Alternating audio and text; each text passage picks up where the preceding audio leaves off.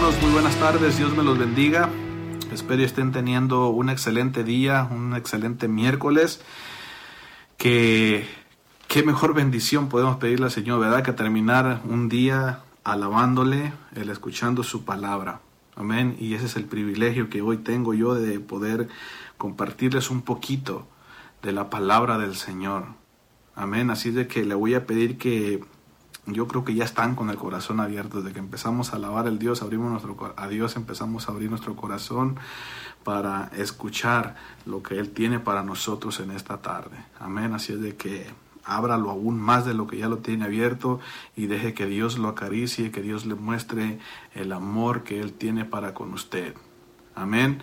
Así es de que por los próximos 25, 30 minutos tal vez, vamos a estar hablando acerca de un tema bien importante en la vida del ser humano, de los creyentes, y es acerca de, de los problemas que por los cuales muchas veces nosotros hemos pasado, estamos pasando o tal vez vamos a pasar.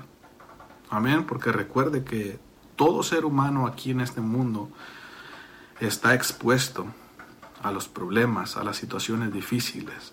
Pero de ello es de lo que hoy vamos a estar hablando, de cómo nosotros podemos manejar esas situaciones para que en lugar de que sean o sigan siendo un problema, sean experiencias de la vida que nos enseñen a crecer, a madurar como personas. Amén. Y eso es lo que vamos a hablar los próximos 20, 25 minutos, de esas situaciones que nos ayudan que nos tienen que ayudar a crecer como personas y no a causarnos problemas. Amén. Entonces vamos a partir de una base y esa base es el propósito que Dios tiene para nosotros. Amén. Ese propósito de que nosotros ah, sigamos caminando alineados a su palabra. Ese propósito que Dios tiene para nosotros de llegar a ser las personas que Él quiere que seamos ese propósito de que Dios quiere que nosotros sigamos madurando en, en nuestro caminar, nuestro caminar diario, en nuestro caminar con Él. Amén. En, esa toma de decisiones que nosotros hacemos todos los días, que en lugar de, meter, de tomar decisiones que, que nos van a causar un problema, que sean decisiones que nos van a llegar, que nos van a llevar a un aprendizaje nuevo todos los días. Amén. Dios quiere que nosotros crezcamos, que nosotros maduremos emocionalmente, que nosotros maduremos con las personas que nos rodean. Amén. Que nosotros crezcamos en esas relaciones que nosotros tenemos con nuestros hijos, con nuestros cónyuges, con nuestros padres. Y valga la redundancia, la más importante, que maduremos en esa relación íntima que nosotros tenemos con nuestro Creador, con Él mismo. Y sabe usted que las, las circunstancias de, de la vida bien tratadas nos van a ayudar a establecer una relación con nuestros seres queridos y con nuestro Dios de una manera que no le hemos experimentado antes. Eso es lo que una situación bien tratada tiene que provocar, el que nosotros maduremos en ciertas áreas de nuestra vida. Amén. Así es de que vamos a, prepararnos y vamos a ver qué es lo que, lo que Dios tiene para nosotros en esta tarde. Y mire, hay algo que, que me gustaría que usted comprenda. Yo creo que muchos lo saben y si no, quiero que tú comprendas de que no eres el único. No eres el único que se ha equivocado. Todos hemos tomado malas decisiones en la vida y nos hemos equivocado. Todos hemos pasado por situaciones dolorosas. Amén. Pero tenemos que ser fuertes y levantarnos, aprender de los errores y salir adelante. Muchas veces vamos a tener que sacar fuerzas de donde no las hay. Pero lo tenemos que hacer. Y sabe usted que aún esa, esa esa manera de nosotros sacar fuerzas de donde no las hay es una virtud que Dios ha depositado en el ser humano. Y esa virtud se llama resiliencia, resiliencia. Y es el aprender a recuperarse de los errores o de los golpes que nos da la vida y transformarlos en aprendizaje, en un aprendizaje para nuestras vidas. Es el poder levantarse y emprender nuevamente tal vez sueños que se quedaron truncados a causa de malas situaciones en el pasado. Esa es la resiliencia, el tener el valor, el tener las fuerzas, el, amor a nosotros mismos y decir, sabes que yo me voy a levantar y voy a retomar esos sueños, los cuales se quedaron pendientes. esa es una virtud que el Señor tiene. Amén. Pero tenemos que comprender eso. Primero tenemos que comprender eso, de que todos pasamos por problemas y es natural.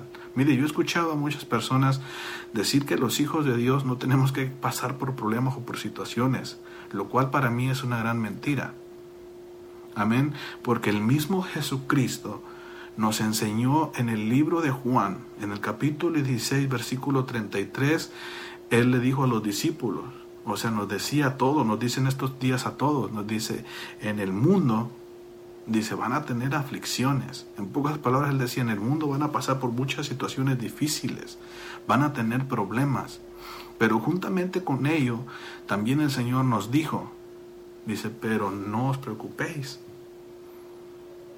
Dice, porque yo he vencido al mundo. entonces, si Dios me está diciendo que yo voy a tener aflicciones en el mundo, que yo voy a pasar por problemas en el mundo, qué es lo que yo tengo que hacer. No es no creer en que los voy a pasar, sino el saber que si Dios me dijo que Él ya los había vencido, que el Señor me dijo que Él ya los había vencido, entonces eso quiere decir que así como Él venció, yo también puedo vencer todo obstáculo que la vida me ponga.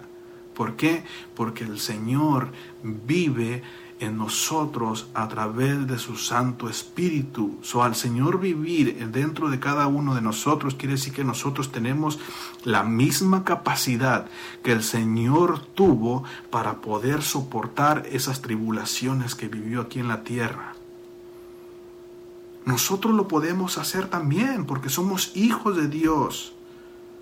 Tenemos un Señor y el cual ya venció todos los problemas que la vida, todos los obstáculos que la vida le pudo, le pudo poner enfrente. Así es que nosotros podemos hacer lo mismo que el Señor hizo.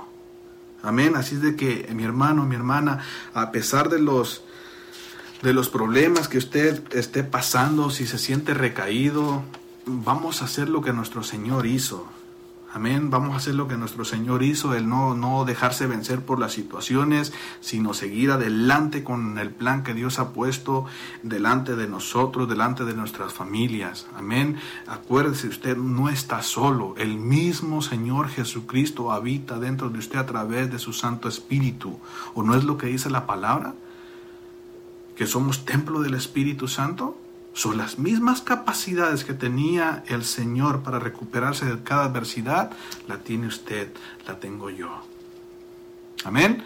Yo le voy a ayudar un poquito a través de la palabra del Señor para que nosotros aprendamos cómo podemos nosotros transformar o convertir esos momentos difíciles en situaciones de aprendizaje, de crecimiento, tanto personal, físico, mental, como espiritual. Amén. Y le voy a dar tres claves, no es que sean todas, pero yo le voy a dar tres claves que a mí me han ayudado. Se las voy a compartir hoy. Amén. Y la número uno es esta. Dice, vea la dificultad como un desafío y no como un problema. Amén. Vea la dificultad como un desafío y no como un problema.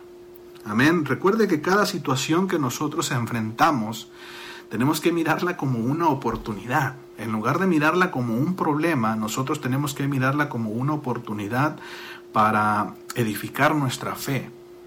Para edificar nuestra fe y descubrir, descubrir esas capacidades celestiales que Dios ha depositado en cada uno de nosotros. Acuérdese que Dios ha depositado en usted capacidades que tal vez no las ha depositado en mí, no las ha depositado en su vecino, en sus familiares.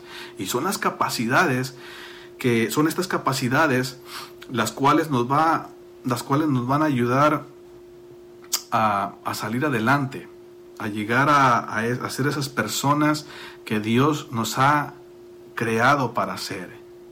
Pero para descubrirlas tenemos que aprender a transformar las dificultades en aprendizajes de vida. Amén. Y la primera clave es esa, ver la dificultad como un desafío y no como un problema. Amén. ¿Qué es lo que Dios hizo con Josué? Mire, sabemos todo, ¿verdad? Que Dios, en el, en el capítulo 1 de Josué, Dios le dijo a Josué que él iba a poseer la tierra de Canaán, ¿verdad? Y que él la iba a repartir al pueblo. Pero recordemos también que entre los espías que ya había mandado Moisés anteriormente, iba Josué, ¿verdad? Entonces, él y todo el pueblo ya sabían que esa tierra, sí, Dios se las había prometido, pero esa tierra resulta ser que ya estaba habitada, y habitada no por cualquier persona, sino que estaba habitada por guerreros, y guerreros gigantes. Era habitada por gigantes. So, toda la gente, en lugar de mirar la tierra prometida como una bendición de Dios o como una nueva oportunidad, la empezaron a mirar más como un problema. ¿Por qué? Porque empezaron a mirar lo que, se les, lo que les hacía frente, lo que, se, lo que los separaba de esa tierra prometida, que eran los gigantes. ¿Me entiende? Entonces, ¿qué fue lo que Dios tuvo que hacer? Dios le declaró a Josué, hey Josué, esfuérzate y sé valiente, porque tú vas a tomar posesión y vas a repartir esa tierra y le vas a repartir esa tierra a mi pueblo, el pueblo de Israel. Solo que Dios estaba haciendo en ese momento era, era cambiar la perspectiva que tal vez Josué y el pueblo de Israel tenían de esa situación la cual tenían enfrente estaba cambiando esa perspectiva y tal vez yo creo que Dios, si haya sido más claro, les haya dicho, hey, ¿saben qué? Dejen de mirarla como un problema. Mírenla de una perspectiva diferente. Mírenlo más como, como un reto, como un desafío. Y en el momento que lo miren así, ustedes van a dar lo mejor de ustedes. Van a hacer lo que, lo que yo le dije a Josué lo que Dios le dijo a Josué, se van a levantar, se van a esforzar, se van a ser valientes y van a ir y van a tomar posesión de la tierra que yo ya les he dado. So, si me entiendes, Dios tuvo que hacer a Josué y a su pueblo el mirar la situación de una perspectiva diferente, mirar que la miraran como Dios la miraba. Amén.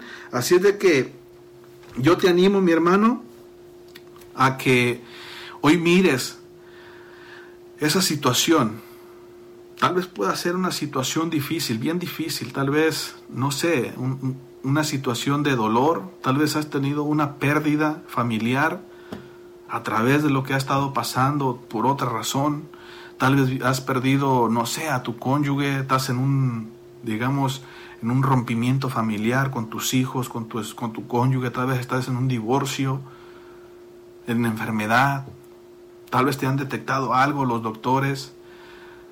Pues yo te invito a eso, mi hermano, a que hoy mires esa situación desde la perspectiva de Dios, que te levantes, que te esfuerces y que seas valiente y que te des cuenta de que Dios tiene lo mejor para ti de que Dios, el plan de Dios es de que tú sigas esforzándote, de que tú sigas caminando, de que tú recibas tu sanidad, de que tu interior emocional, espiritual, como tú quieras. Pero es tu responsabilidad el mirar la situación de una manera diferente. Transforma ese problema en un aprendizaje a tu favor y a los que te rodean. Amén. Número dos, la clave número dos es comprométase con usted mismo. Comprométase de que quiere salir adelante. Si no se compromete con usted mismo, va a ser bien difícil que usted salga de esa situación. primero que nada tiene que creer en usted mismo, en que usted tiene los valores, en que usted tiene el poder, en que usted puede manejar las situaciones y no las situaciones a usted. ¿Por qué? Porque Dios está con usted. Pero tiene que comprometerse con usted mismo y decir, sabes que yo quiero cambiar esta situación. Yo ya no quiero seguir más en esta dificultad, en esta situación que me, que me está dañando, que me está amargando, que está creando raíces de, de, amargura, de rencor en mi corazón. Usted tiene que tomar la decisión de salir de ese lugar, de ese foso. Amén. No importa si, si, si está ahí porque cometió un error. No importa, mi hermano. Como se lo dije anteriormente, todos hemos cometido errores. Yo he cometido errores en el pasado. Amén. Pero Dios no, no, no, no, no, no, no volca su mirada atrás para mirar los errores que ya hemos cometido. Acuérdese que se le acabo de decir, el plan, la voluntad de Dios no es que nosotros vayamos para atrás. Si esa fuera la voluntad de Dios, entonces Él volteara su mirada a nuestro pasado y empezara, y mira esto, y tú hiciste esto, hiciste aquello, y por eso esto, y por esto aquello. No, mire hacia adelante, hacia donde Dios lo quiere llevar no importa los errores que cometió en el pasado. Yo he cometido infinitos errores que me han causado dolor, me han causado cosas que no son buenas para mi vida. Pero juntamente con ello me he sabido levantar y eso es lo que hoy yo lo estoy invitando a que se levante. Acuérdese lo que nos dice el Señor. Mire, el Señor nos dice en Proverbios 24, 16. Dice, siete veces cae el justo, pero siete veces vuelve a levantarse. Proverbios 24, 16. El justo caerá siete veces. Y se quedó corto el Señor conmigo. Dice, pero esas siete veces también podrá levantarse. ¿Y por qué nos podemos levantar? Porque el Rey de Reyes y Señor de Señores, el que nos sostiene, está con cada uno de nosotros. Chile es el que nos esfuerza a salir adelante el transformar esas situaciones de dolor en experiencias de vida que nos van a ayudar a nosotros para que nosotros podamos ayudar a personas que viven entre de nosotros. Tal vez a comprender lo que nosotros hoy estamos comprendiendo. Amén. Hay cosas, mi hermano, que, que nosotros tenemos la capacidad de poder mantenerlas en control, de poder mantenerlas en nuestras manos. Hay situaciones que nosotros podemos controlar. Amén. Y está bien con ellas. Pero hay otras que, como se dice, sale se sale de control, se salen de nuestras manos. Hay cosas que nosotros no podemos controlar. Amén. Y es lo que tenemos que comprender, el saber distinguir las situaciones que nosotros podemos controlar y poder distinguir las cosas que nosotros aún no tenemos la capacidad para poderlas controlar.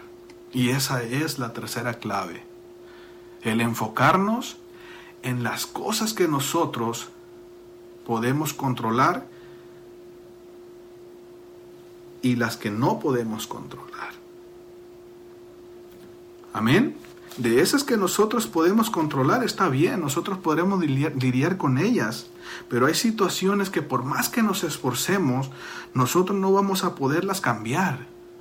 Y esas son las cosas que, como te digo, si no les damos el trato adecuado porque no tenemos la capacidad o por cualquier otra razón, son las situaciones que muchas veces toman posesión de nuestras vidas, son las, son las situaciones que nos roban la paz. Si me entiendes? Que no nos dejan dormir. Y ahí es donde nosotros tenemos que ser sabios para decir, ¿sabes qué, Señor? Yo no puedo vivir con esta situación. Es una situación que me está dañando. Soy yo, Señor, decido mejor hoy ponerla en tus manos para que tú tomes el control de ella y que se haga tu voluntad. Que Dios haga su voluntad con esas situaciones. Ya hemos comprendido de que venimos tal vez mucho tiempo, por años, por días, por meses, batallando con situaciones y las queremos cambiar y no las podemos cambiar. ¿Por qué? Porque no está en nuestras manos cambiarlas. Son cosas que no cambian porque no están bajo la voluntad de Dios. So hay que aprender eso, de que hay cosas que nosotros no podemos tratar, no podemos nosotros mantenerla bajo control. ¿Por qué? Porque no es algo que nosotros vamos a poder hacer, sino solamente Dios. Y muchas veces no es ni la voluntad de Dios el cumplirlas. Amén. Esto mismo le pasó a Pablo. Mira, a mí me encanta la historia de Pablo porque Pablo era pasó de ser un, un asesino de cristianos a ser un hombre humilde, un hombre que, que se movía bajo la voluntad de Dios. Pero ¿sabe usted que Pablo también tuvo aprendizajes de vida muy buenos? Y de lo cual hoy la palabra de Dios nos habla. Y él experimentó en carne propia eso, el saber esperar, el saber creer en que la voluntad de Dios es perfecta, de que no hay nada mejor que la voluntad de Dios. Amén. Pablo siempre le hacía, le pedía al Señor por algo. Amén. Y eso algo era siempre la vista. Como todos sabemos, ah, Pablo carecía de una vista buena. Tenía una enfermedad en los ojos. Y la oración de Pablo, la petición de Pablo a Dios siempre era, Señor, pues quítame este problema, esta situación con mis ojos. A lo cual Dios le respondió un día, no Pablo, no te voy a sanar de tus ojos. Le dijo, bástate mi gracia. Y ahí es donde Pablo nos enseña una experiencia de vida espectacular, donde Pablo comprendió de que era mejor vivir bajo la voluntad de Dios que bajo su propia voluntad.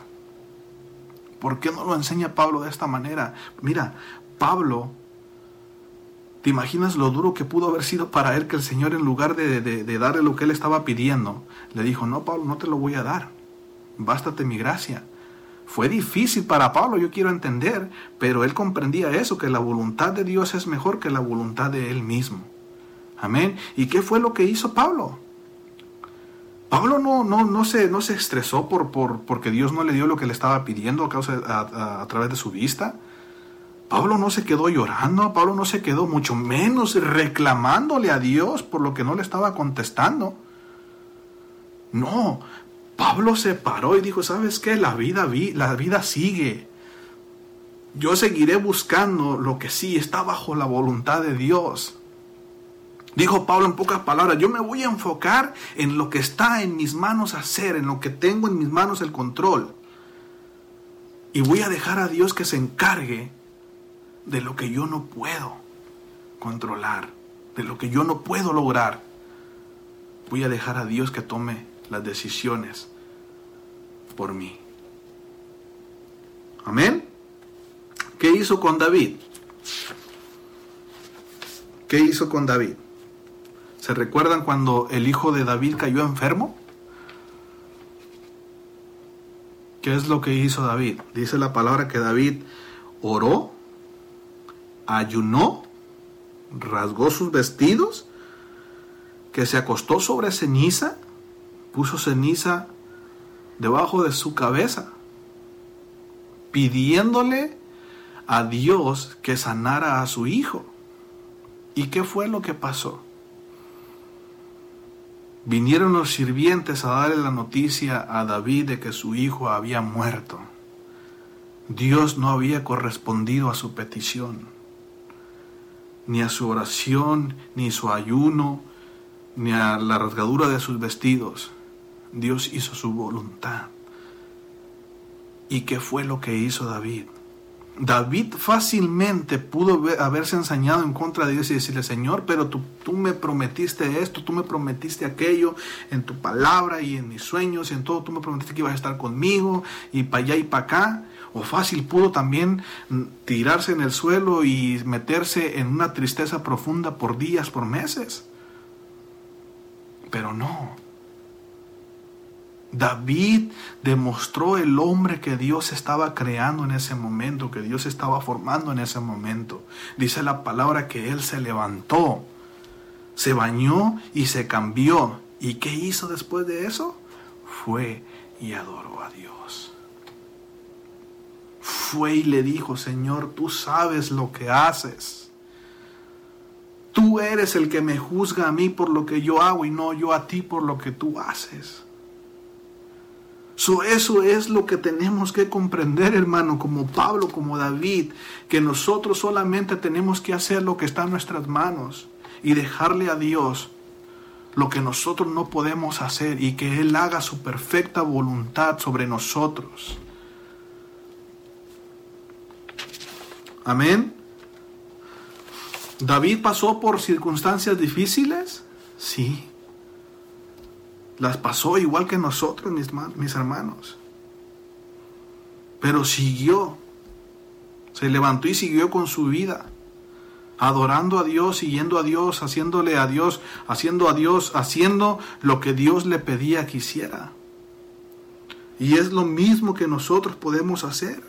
Transformar esos mismos malos momentos en experiencias de vida, aprendizajes que nos van a ayudar a crecer como personas en cada área de nuestras vidas. Tenemos dos cosas para hacer. Una es el, el quedarse tirado, el quedarse lamentando, llorando, odiando a alguien teniendo rencor en contra de alguien, sufriendo por dolor. O la segunda opción, la cual decidió Pablo y decidió David, levantarnos y seguir la vida. Seguir el plan que Dios ha trazado para cada uno de nosotros. Quiero cerrar con en el mismo capítulo de Josué 1, el 6 y el 7, Josué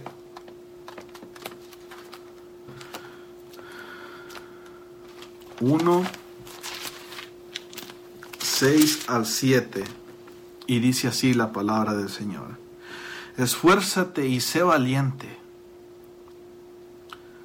porque tú repartirás a este pueblo por heredad la tierra de la cual juré a sus padres que la daría a ellos. Solamente otra vez, esfuérzate y sé muy valiente. No basta con ser valiente, tienes que ser muy valiente para recuperarte de las adversidades. Dice, para cuidar de hacer conforme a toda la ley que mi siervo Moisés te mandó. No te apartes de ella ni a diestra ni a siniestra, para que seas prosperado en todas las cosas que emprendáis. En todas esas cosas que están bajo la voluntad de Dios. Si tú te esfuerzas, si tú eres valiente, vamos a prosperar con la ayuda de Dios. Así es de que mi hermano, mi hermana, recuerde, no estás solo no hay situación, no hay problema que a nosotros nos pueda detener. Recuerde las palabras del Señor. Si Él venció al mundo, nosotros juntamente con Él somos más que vencedores. Así es de que levántese de esa situación, levántese de ese dolor y siga la vida por usted misma, por usted mismo, por las personas que lo rodean. Amén. Acuérdese que Dios le ama, le amamos. Un saludo a la distancia a través de las redes sociales. Y vamos a cerrar con una oración. Si usted ha estado pasando por una situación, si usted pasó por una situación que tal vez le ha robado la paz, que no la deja dormir, no lo deja dormir, este es el momento para entregarlo, para ponerlo en las manos de Dios. Acuérdese de esas situaciones de las cuales nosotros no tenemos el control no tenemos otra opción sino solamente decirle al Señor, Señor, las pongo en tus manos. Y que se haga tu preciosa, bonita y buena voluntad en ello. Amén. Así es de que Padre, en el nombre de Jesús, Señor, te damos gracias por tu perfecta voluntad, Señor.